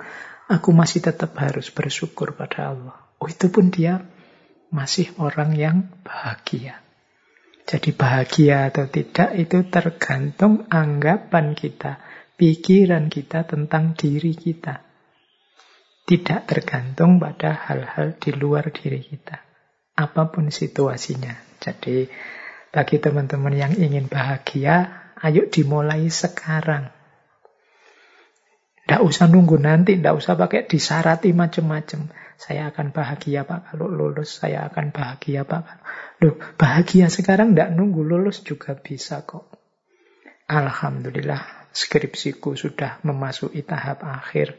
Meskipun prosesnya lama, masih banyak teman-teman yang tidak selesai-selesai, bahkan proposal saja belum. Yang belum proposal, Alhamdulillah aku sudah mulai nggarap proposal sebentar lagi. Banyak teman-teman yang sampai kena DO tidak sempat nggarap skripsi. Yang DO mungkin ya, Alhamdulillah aku masih sempat merasakan seperti apa kuliah. Banyak loh saudara-saudara teman-teman kita yang sampai tuanya tidak tahu rasanya kuliah itu apa. Sibuk dengan kesulitan hidupnya. Loh, ada sangat banyak alasan untuk kita bahagia. Sebagaimana juga ada sangat banyak alasan kalau kita tidak mau bahagia. Tergantung kita milih yang mana. Jadi pandemi ini kita sikapi seperti apa, membahagiakan atau menyengsarakan, masih dalam batas kita harus bersyukur ataukah sama sekali harus kita ratapi. Itu semuanya tergantung kita. Jadi tidak ada hubungannya dengan yang di luar diri kita. Maka yuk mari kita tata cara berpikir kita. Biar kita hidup secara bahagia. Kemudian ada rumus yang kedua, kata Seneca begini, kehidupan yang bahagia adalah yang sesuai dengan sifat alaminya. Jadi kebahagiaan itu akan muncul kalau kita ngerti kondisi harmonis seimbang alami dalam kehidupan kita. Ini nyambung dengan yang tadi ya, yang bagian kesederhanaan tadi bahwa kita jangan berlebihan. Hiduplah di standar yang alami saja. Sesuai sifat-sifatnya. Kalau bahasa tadi, sesuai divine reasonnya. Sesuai sunnatullahnya. Ya kita kuatnya makan berapa, kuatnya tidur berapa, berapa persen kita harus tidur, berapa persen harus makan, berapa persen harus istirahat. Berarti untuk belajar berapa, untuk ibadah berapa. Standar saja, yang alami-alami saja. Makan yang menguntungkan untuk tubuh. Caranya seperti apa, bahannya apa saja. Gimana caranya agar tidak kekurangan atau berlebihan. Itu standar-standar alami. Kalau kita bisa hidup dengan standar yang alami tadi, ya mudahnya tidak kekurangan, tidak berlebihan, insya Allah kita akan bahagia. Yang ketiga, kata Seneca begini, berbahagialah mereka yang dapat bertahan di saat menerima keberuntungan dan ketidakberuntungan. Jadi, mental ketiga yang melahirkan kebahagiaan adalah penerimaan. Di antara sumber ketidakbahagiaan kita adalah kita tidak terima dengan situasi yang padahal sudah nyata kita hadapi. Kita tidak mau ngaku, kita tidak mau menerima bahwa oh iya, sekarang memang situasinya seperti ini. Oh iya, sekarang memang kondisinya begini. Mari kita terima dulu kenyataan hidup kalau orang Jawa menyebut kasunyatan. Mari kita terima dulu apa pun situasi yang memang sudah jelas kita hadapi. Ini akan membuat kita bahagia bahwa untuk selanjutnya wah saya harus mengubahnya jadi lebih baik, saya harus memperjuangkannya agar lebih berkualitas monggo. Tapi pertama-tama mari kita terima dulu apa pun situasinya. Jadi kalau bahasa psikologisnya jangan denial, jangan menyangkal. Kalau memang faktanya sudah terjadi, bukti nyatanya sudah kelihatan, yuk ya kita terima. Biar tidak gelisah jiwa kita, tidak bingung. Jadi, apakah itu jenisnya keberuntungan atau ketidakberuntungan? Ini lebih kondusif untuk kebahagiaan hidup kita. Dibandingkan kalau kita menolak terus, kita curiga terus, kita membantah terus, tidak terima terus. Itu secara psikologis tidak kondusif. Membuat kita tidak bahagia. Akan lebih baik kalau kita terima. Pak, kalau kita dibohongi, akhirnya gimana Pak? Ya enggak apa-apa, kita akui saja bahwa kita memang dibohongi. Besok semoga saya enggak dibohongi lagi, berarti saya harus belajar. Itu lebih membahagiakan. Daripada sejak awal kita curiga, terus curiga itu pasti tidak bahagia. Suuzon itu pasti tidak membahagiakan. Kemudian hasilnya memang dibohongi, terus marah-marah. Ini juga tidak membahagiakan. Diakui saja fakta, berarti aku ini kurang pinter, aku ini kurang jeli, aku ini ternyata yang merah, aku anggap aku ini pinter, ternyata aku masih bisa dibohongi, berarti aku ini memang manusia yang lemah.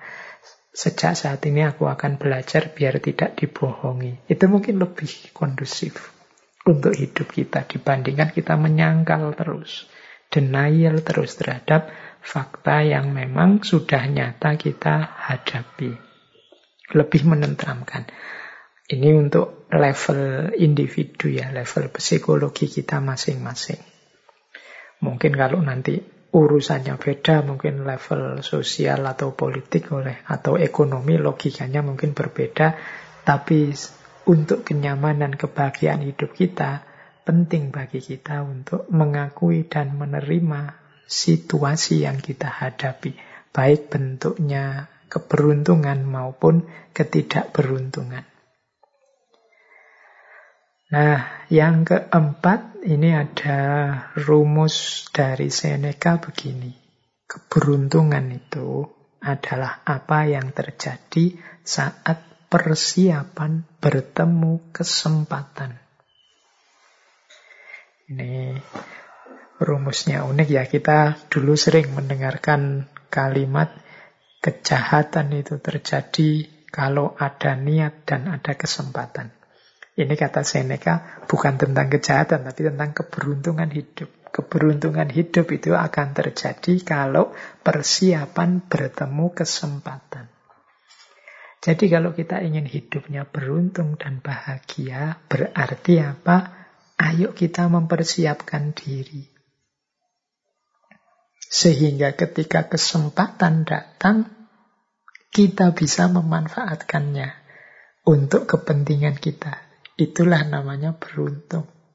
Untuk hal apa saja yang kita inginkan jadi target-target kita. Kalau tadi di depan aja tujuan hidup kita, mari kita siap-siap. Jangan sampai kesempatannya datang, kita belum siap. Atau sebaliknya juga, persiapan kita sudah matang, kesempatannya tidak datang. Hanya saja, kalau kesempatan kan kita tidak menguasai sendiri. Kesempatan itu kadang datang dari luar diri kita. Tapi kalau persiapan, itu kita sepenuhnya yang melakukan. Jadi mari siap-siap. Sampean ingin apa? Misalnya, ingin saya nanti ingin jadi orang yang di masyarakat itu dihargai, kemudian mungkin disuruh ceramah, disuruh sambutan, bisa kalau tiba-tiba disuruh memberi tausiah, wah itu besok bayanganku begitu aku. Nah, berarti harus sejak sekarang latihan ngomong, latihan pidato, latihan ceramah, itu persiapan. Siapa tahu tiba-tiba ketemu momen Monggo mas memberi sambutan, memberi tausiah, ini Pak Yainya ndak datang. Lu kita sudah siap. Itu kan keberuntungan. Begitu tampil, wah ternyata luar biasa. Besok diundang bicara lagi. Ya, itu namanya keberuntungan. Ketika persiapan ketemu kesempatan. Tapi kalau kita tidak siap sama sekali dan memang tidak menyiapkan diri, ya kesempatannya datang, dia akan lewat sia-sia. Monggo mas tausiah Aduh mohon maaf saya tidak mampu, saya tidak pernah, saya tidak bisa. Ya sudah, kesempatannya lewat. Itu contoh sederhana. Dalam hal apa pun juga begitu. Ketika teman-teman ingin meraih sesuatu, persiapkanlah diri sebaik-baiknya sehingga ketika sesuatu itu hadir, kita sudah siap menyambutnya. Itulah kuncinya hidup bahagia. Jadi beruntunglah kita yang ketika kesempatan datang kita sudah siap.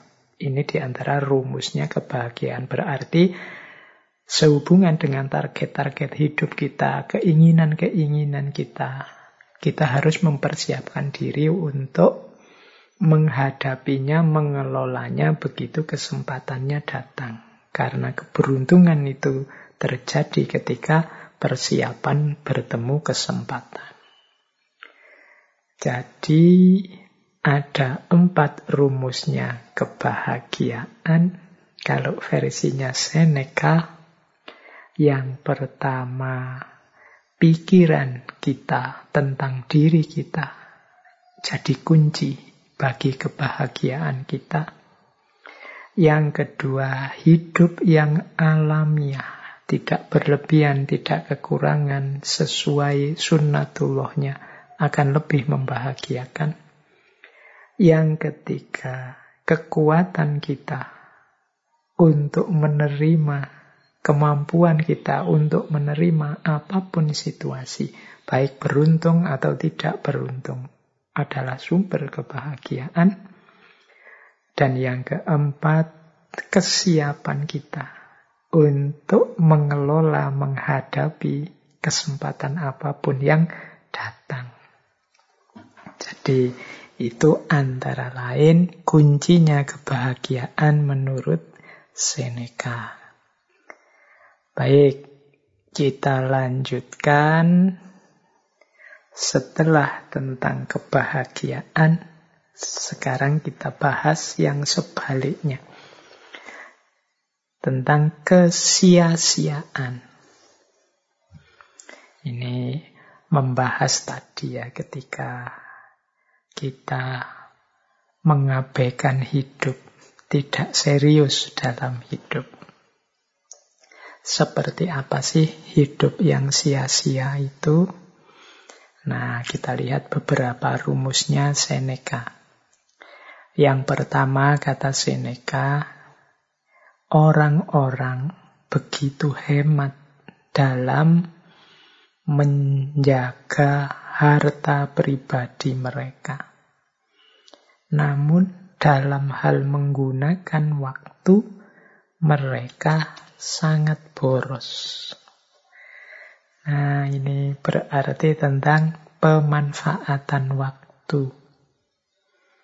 Hidup yang sia-sia itu berarti waktu berlalu dan kita tidak menghasilkan apa-apa, tidak membuahkan apa-apa, tidak melakukan kemanfaatan baik untuk diri kita, apalagi untuk sesama. Kata Seneca orang itu, biasanya kalau menjaga miliknya itu sangat hemat. Kayak kita punya uang, kita punya harta benda itu kan kita jaga benar-benar. Kalau tidak ada perlunya ya tidak kita belanjakan. Tapi dalam hal menggunakan waktu, kita itu boros. Kita tidak hemat. Tidak hemat maksudnya tidak eman-eman. Kita hidup 24 jam 7 hari dalam seminggu, 30 hari dalam satu bulan, 12 bulan dalam satu tahun. Ini kita tidak pernah menghitung kemanfaatan apa yang bisa aku berikan. Aku gunakan untuk apa detik demi detik waktu yang berlalu ini. Jadi kita itu boros waktu. Ini boleh jadi pedoman pelajaran pada teman-teman mahasiswa yang tidak lulus-lulus, mungkin teman-teman apa ya jomblo yang tidak nikah-nikah, mungkin teman-teman muda yang lama asik nganggur, mungkin juga pada siapa saja yang waktunya banyak terbuang sia-sia, tidak produktif. Ini Seneca mengingatkan kita, ngapain saja kita dengan waktu yang kita miliki. Sehingga target-target besar hidup, baik jangka pendek, jangka menengah maupun jangka panjang, kok tidak selesai-selesai. Waktu kita hamburkan tidak secara bermanfaat. Beda dengan harta tadi. Orang itu kan biasanya kalau punya uang, punya harta itu kan begitu hemat, begitu perhitungan. Setiap keping uang yang keluar itu kita menginginkan timbal balik yang setara dengan yang keluar itu. Tapi kalau dalam hal waktu, kita tidak pernah menghitung sampai ke sana. Pokoknya waktu lewat, ya lewat saja. Sampai kita kaget-kaget sendiri. Wah, sudah hampir dua tahun ini pandemi. Wah, Ternyata sudah ganti bulannya. Wah, ternyata sekarang sudah 2021, tidak terasa ya. Seperti kemarin saja baru apa. Kita kan sering menggunakan kalimat-kalimat ini.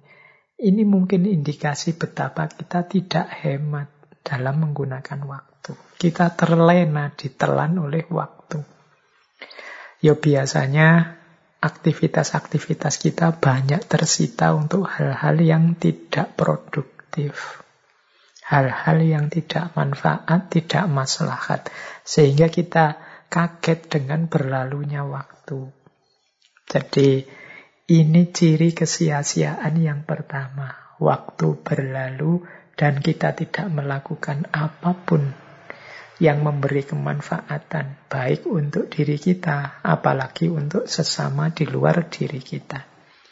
Kalau para ulama zaman dulu kan bahkan waktu lewat dan tidak mendapat ilmu apa pun, tidak melakukan kemanfaatan apa pun, itu dianggap sebagai kecelakaan. Dalam arti merasa diri sebagai orang yang celaka.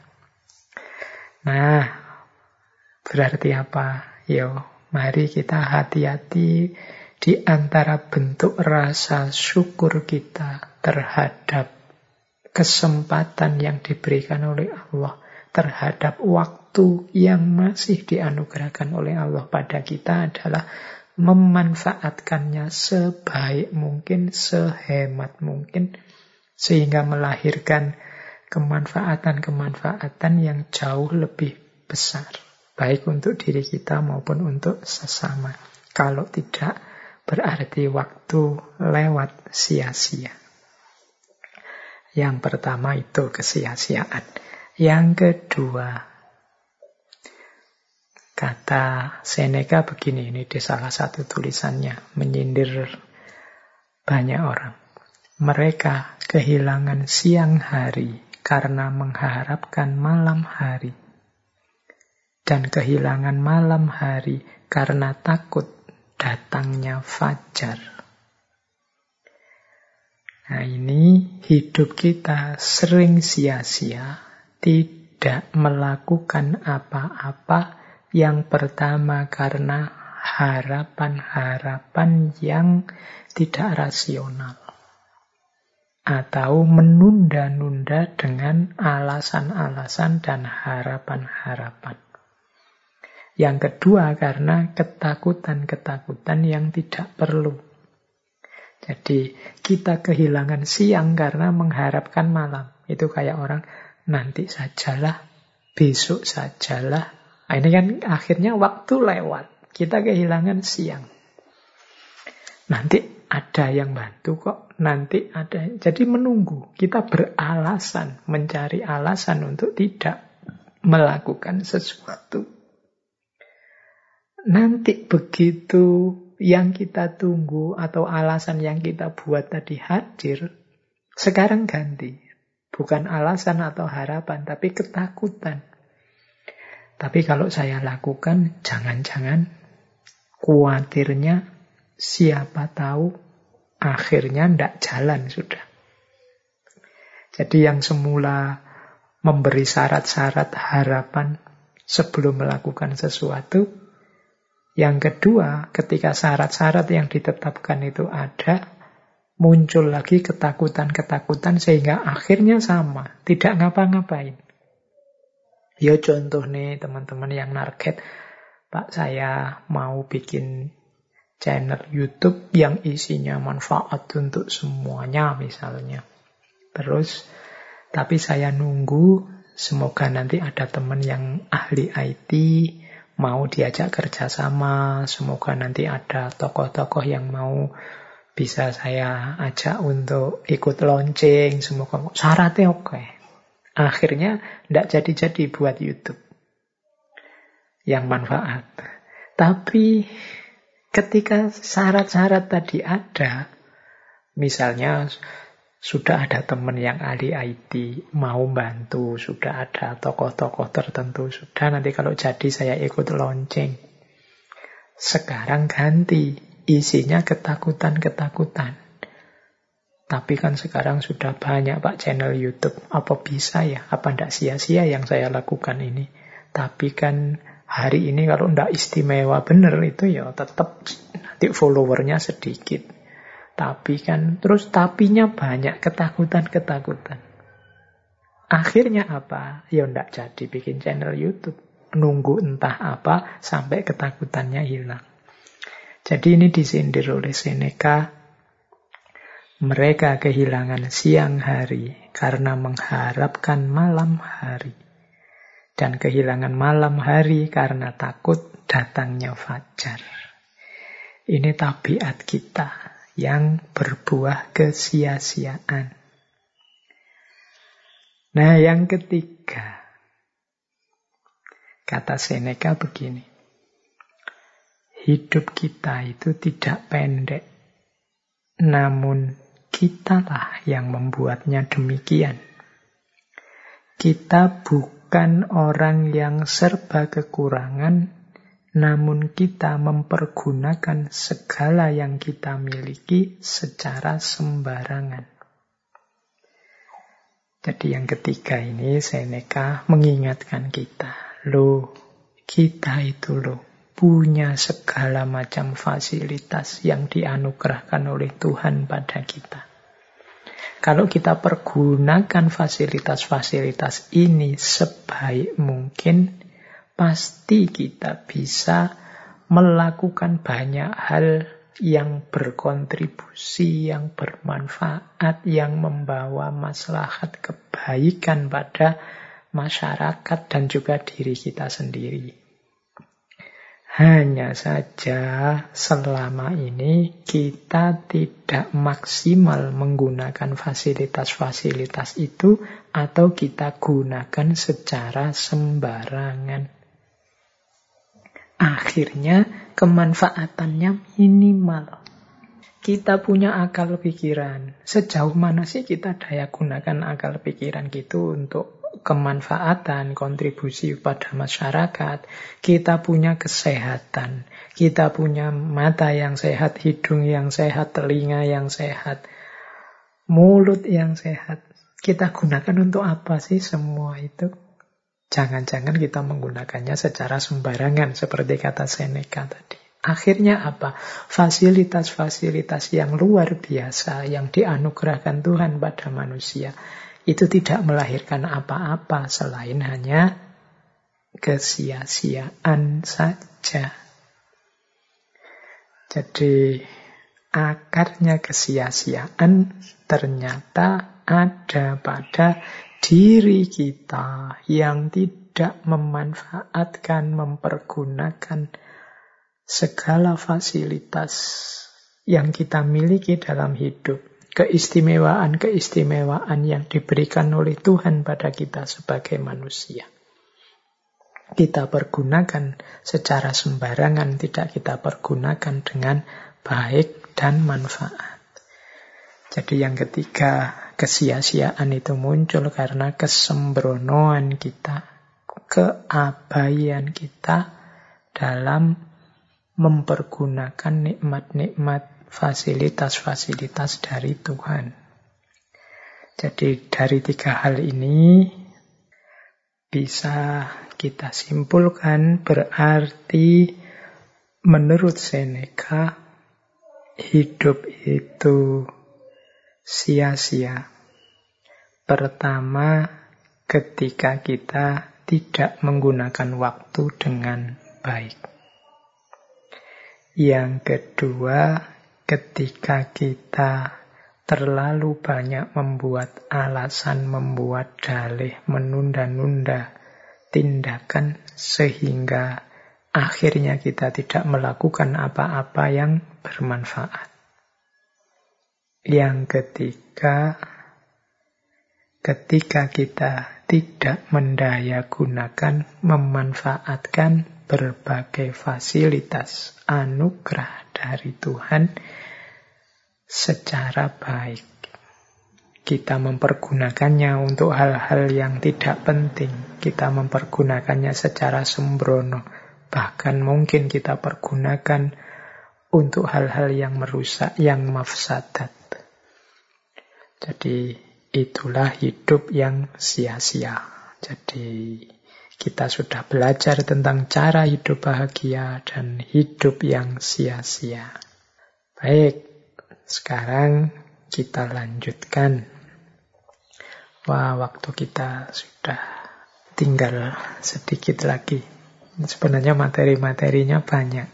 Oke, saya masuk sekarang ke belajar. Ini penting tentang belajar ini. Karena kuncinya hidup itu ilmu. Kuncinya dapat ilmu itu belajar. Coba kita lihat ya beberapa nasihat dari Seneca tentang belajar. Ada dua yang saya ambil dari Seneca tentang pelajaran hidup. Sisanya ini sifatnya praktis yang berhubungan dengan buku. Nanti kita jelaskan di belakang yang berhubungan dengan buku. Kita jelaskan yang dua dulu. Jadi kata Seneca yang pertama begini. Kita tidak belajar di sekolah tetapi yang utama adalah belajar dalam kehidupan nyata. Jadi yang pertama ini Seneca mengajarkan pada kita bahwa pelajaran yang penting dan paling banyak kita dapatkan yang hari ini banyak menghuni pikiran kita itu sebenarnya yang terbesar berasal dari pengalaman kita hidup nyata. Jadi justru banyak sekali pelajaran-pelajaran yang kita ambil dalam kehidupan nyata. Kenapa bukan di sekolah? Ya karena sekolah itu sering kali wawasan-wawasan dan ilmunya itu berjarak dengan realitas, dengan kenyataan hidup. Atau sifatnya sangat idealistis. Beda dengan kehidupan nyata. Kehidupan nyata itu kan lebih realistis. Yo itulah hidup yang nanti kita hadapi secara nyata. Maka sebenarnya pelajaran-pelajaran hidup paling penting itu kita peroleh dalam kehidupan nyata. Berarti apa? Marilah kita hidupkan mentalitas belajar, semangat belajar dalam detik demi detik kita hidup. Ini persis seperti yang sering kita pakai sebagai moto kita. Jadi siapa pun orangnya adalah guru. Tempat apa pun adalah sekolah. Peristiwa apa pun hakikatnya adalah pelajaran-pelajaran. Nah, jadi kalau kita arif bisa mengambil pelajaran dari kehidupan nyata, insya Allah nanti kita akan jadi orang yang luas wawasannya sekaligus bijaksana. Karena banyak juga orang-orang pinter itu yang ternyata ilmunya dengan kenyataan hidup tidak nyambung. Ilmunya sangat idealis, ilmunya sebenarnya sangat utama dan mulia, tapi tidak kontekstual tidak nyambung dengan kehidupan nyata sehingga akhirnya cuma dihafalkan saja, tidak operatif dalam hidup. Nah, kata Seneca, justru pelajaran yang sejati itu kita peroleh dalam kehidupan nyata. Yang kedua, kata Seneca, tidak mudah mengajak orang kepada kebaikan dengan pelajaran. Lebih mudah melakukannya dengan teladan. Ini juga teman-teman pastinya sudah paham ya. Ngajar itu yang paling mudah ditangkap itu dengan contoh. Dengan memberikan teladan-teladan. Daripada menghafalkan teori sholat, kan lebih baik langsung mencontohkan inilah sholat yang benar. Nah, ini persis seperti kanjeng Nabi itu kan. Solu kama muni usolli. Pelajarannya itu ya dalam teladan beliau sholat itu. Itu akan lebih mudah dipahami, lebih masuk. Ada contoh-contoh konkretnya. Ini kalau yang kedua ini teman-teman mestinya sejak lama sudah bisa menerima bahwa memang yang bil hal itu lebih bisa masuk daripada bil qaul yang ada contoh nyatanya itu lebih bisa diterima daripada yang kata-kata dan ceramah saja. Mengajak pada kebaikan itu cara paling mudah, tunjukkanlah inilah kebaikan itu. Apalagi kalau dan inilah manfaat yang saya dapat dengan melakukan kebaikan itu. Oh, itu orang akan lebih tertarik untuk meneladaninya. Jadi dalam hal belajar ada dua hal penting ini yang saya ambil dari Seneca. Ada tiga hal yang lain. Ini mungkin penting untuk teman-teman apalagi yang mahasiswa. Ini hubungannya dengan buku dan tulisan. Ini kan banyak yang jadi aktivis-aktivis perbukuan ini teman-teman yang mendengarkan ngaji filsafat. Ada beberapa quotes dari Seneca yang mungkin menarik untuk teman-teman yang cinta buku. Kata Seneca begini, Leisure without books is death and burial of a man alive. Jadi kesenangan tanpa buku adalah kematian dan kuburan bagi seseorang yang hidup. Jadi kesenangan-kesenangan kita itu kalau tidak diwarnai buku-buku itu seperti kematian dan kuburan. Ini sebenarnya menarik kalimat ini berarti apa? Ayo kita gembira, ayo kita senang dalam hidup ini, tapi jangan lupa buku-buku, jangan lupa belajar, jangan lupa meningkatkan wawasan keilmuan. Leisure. Leisure itu kan nantinya seneng-seneng. Yuk ngopi-ngopi, nongkrong-nongkrong, guyon-guyon, tapi tetap ada bukunya, tetap ada ilmu dan wawasan yang berputar di situ. Jadi leisure without book is death and burial of a man alive. Jadi kegembiraan tanpa buku itu seperti kematian dan kuburan bagi orang yang hidup. Kalau hanya ketawa-ketawa saja, kalau hanya seneng-seneng saja, ngopi-ngopi, ngerokok saja, tidak ada wawasan yang tambah, tidak ada pengetahuan yang bertambah, ah itu kayak kuburan, kayak kematian. Maka harus ada buku di situ. Ini sebenarnya dorongan untuk kita belajar kapan pun dan di mana pun. Nah, masih tentang buku yang kedua, Seneca bilang begini. It does not matter how many books you have, but how good the books are which you have. Tidak masalah berapa banyak buku yang kau miliki, namun, seberapa bagus buku yang kamu miliki? Nah, ini bagi kolektor-kolektor buku, teman-teman yang suka membaca. Ternyata kata Seneca, yang penting itu bukan kuantitasnya, tapi kualitasnya buku.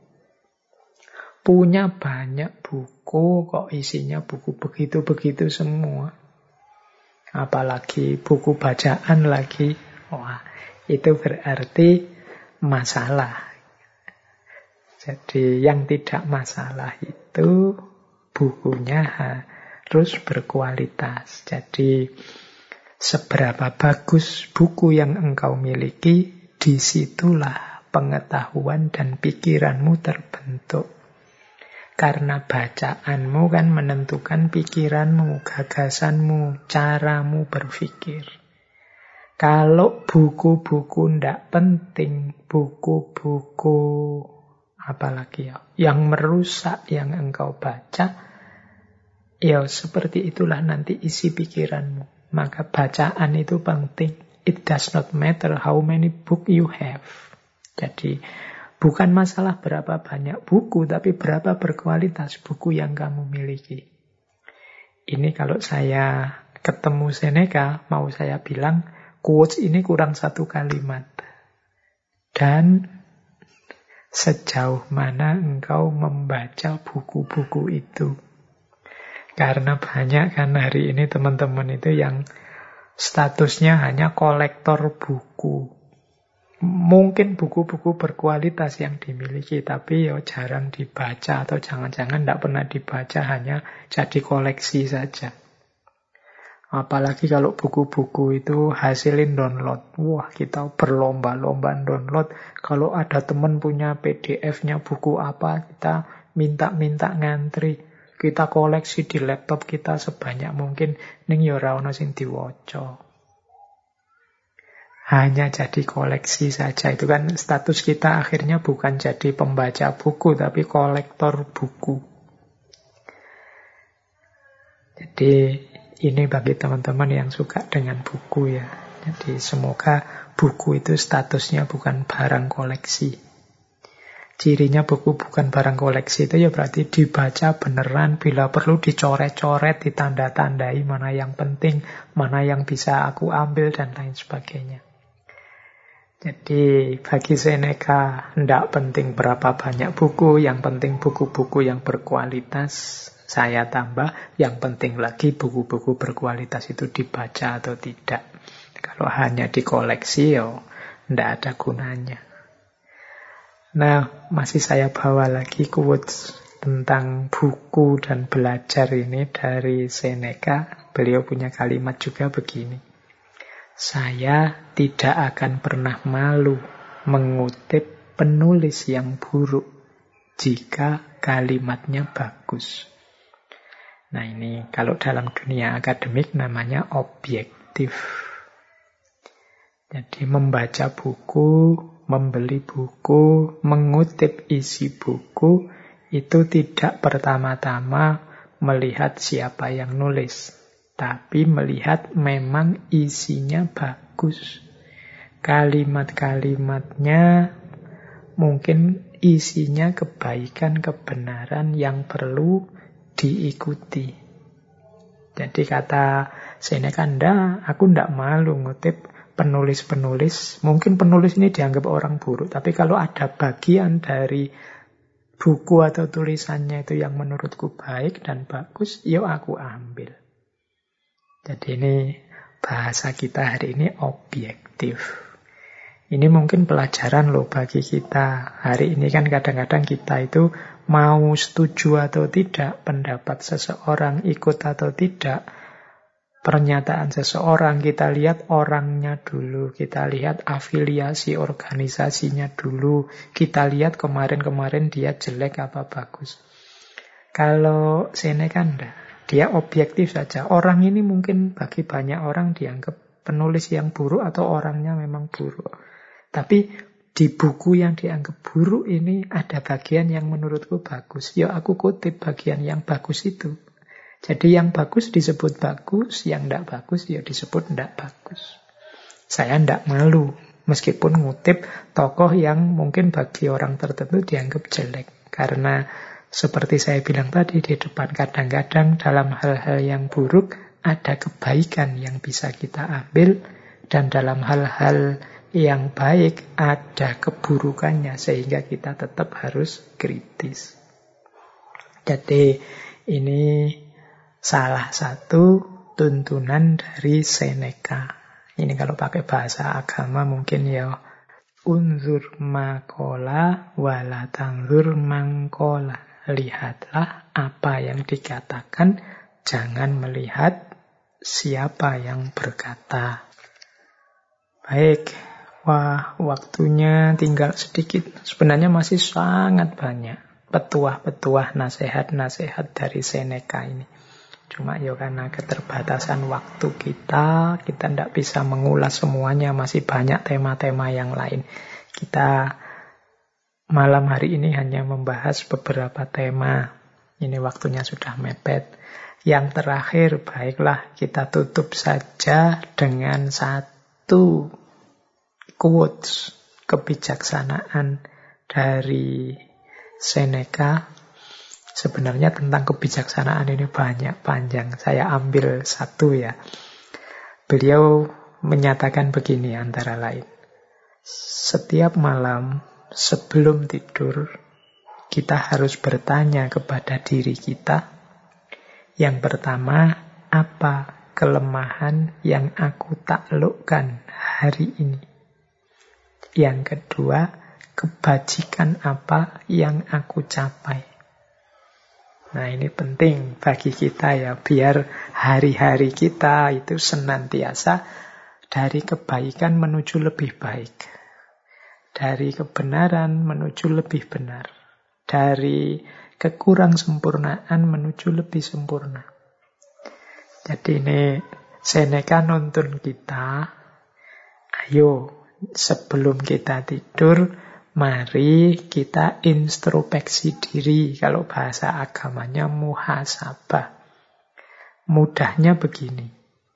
Yang pertama mari kita bertanya, apa sih kelemahan-kelemahanku yang berhasil aku taklukkan hari ini?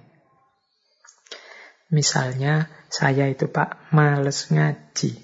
Alhamdulillah hari ini aku bisa agak memaksa diri untuk ngaji. Wong ngaji itu baik. Saya tahu sejak lama ngaji itu baik, hanya saja akhir-akhir ini aku males ngaji. Ah, sekarang aku sukses menaklukkan diriku. Aku sudah mulai ngaji sekarang. Ah, itu nah, jawaban dari pertanyaan tadi. Apa kelemahan hari ini yang aku taklukkan? Aku mulai ngaji. Contohnya begitu. Ya banyak kan kelemahan-kelemahan dalam hidup kita. Sudahkah kita berusaha menaklukkannya? Ya paling tidak kan sudah berusaha menaklukkan. Saya sudah berusaha tidak males lagi Pak. Saya sudah berusaha tidak mudah marah Pak. Saya sudah berusaha untuk sabar Pak. Saya sudah. Itu berarti perjuangan menaklukkan diri. Sebaliknya yang kedua, kebajikan apa yang aku capai. Kita kan oleh Allah juga selain kekurangan-kekurangan dianugerahi banyak kelebihan. Saya itu punya kelebihan kalau ngomong menyenangkan, Pak. Nah, ini tadi saya pakai untuk menggembirakan teman yang sedang kesusahan. Nah, itu kebaikan yang hari ini aku capai. Saya itu di antara kelebihan saya adalah kepedulian pada sesama, pada teman. Hari ini saya banyak mengekspresikan kepedulian itu mungkin lewat WA atau lewat medsos yang lain. Nah, itu, itu namanya kebajikan. Saya itu sedikit-sedikit punya ilmu, punya wawasan tentang agama, Pak. Nah, hari ini saya menularkan sedikit wawasan itu karena di rumah untuk adik saya, untuk keponaan saya, untuk saudara saya. Inilah kebajikan yang saya lakukan hari ini. Jadi ini teman-teman salah satu tips dari Seneca, yuk setiap harinya sebelum tidur. Itu kita tanya kepada diri kita dua hal ini. Apa perjuanganku mengatasi kekurangan kelemahanku hari ini? Yang kedua, apa tindakanku, apa perlakuanku yang menunjukkan kebajikan sesuai yang aku mampu hari ini. Jadi ini dua pertanyaan menjelang tidur. Ini mungkin nanti jadi kunci dari kebijaksanaan-kebijaksanaan hidup yang lain. Baik, teman-teman, ternyata waktu kita sudah nyampe limit. Sudah dua jaman kita mengulas gagasan-gagasan Seneca. Seperti saya bilang tadi, ternyata kita tidak bisa panjang lebar di banyak tema, hanya beberapa tema saja yang malam hari ini kita angkat.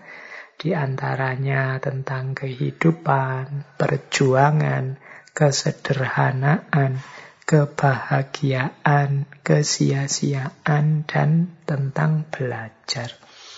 Semoga yang sedikit ini membawa pengaruh baik sedikit-sedikit juga membantu kita menata hidup kita menjadi lebih baik dan lebih baik.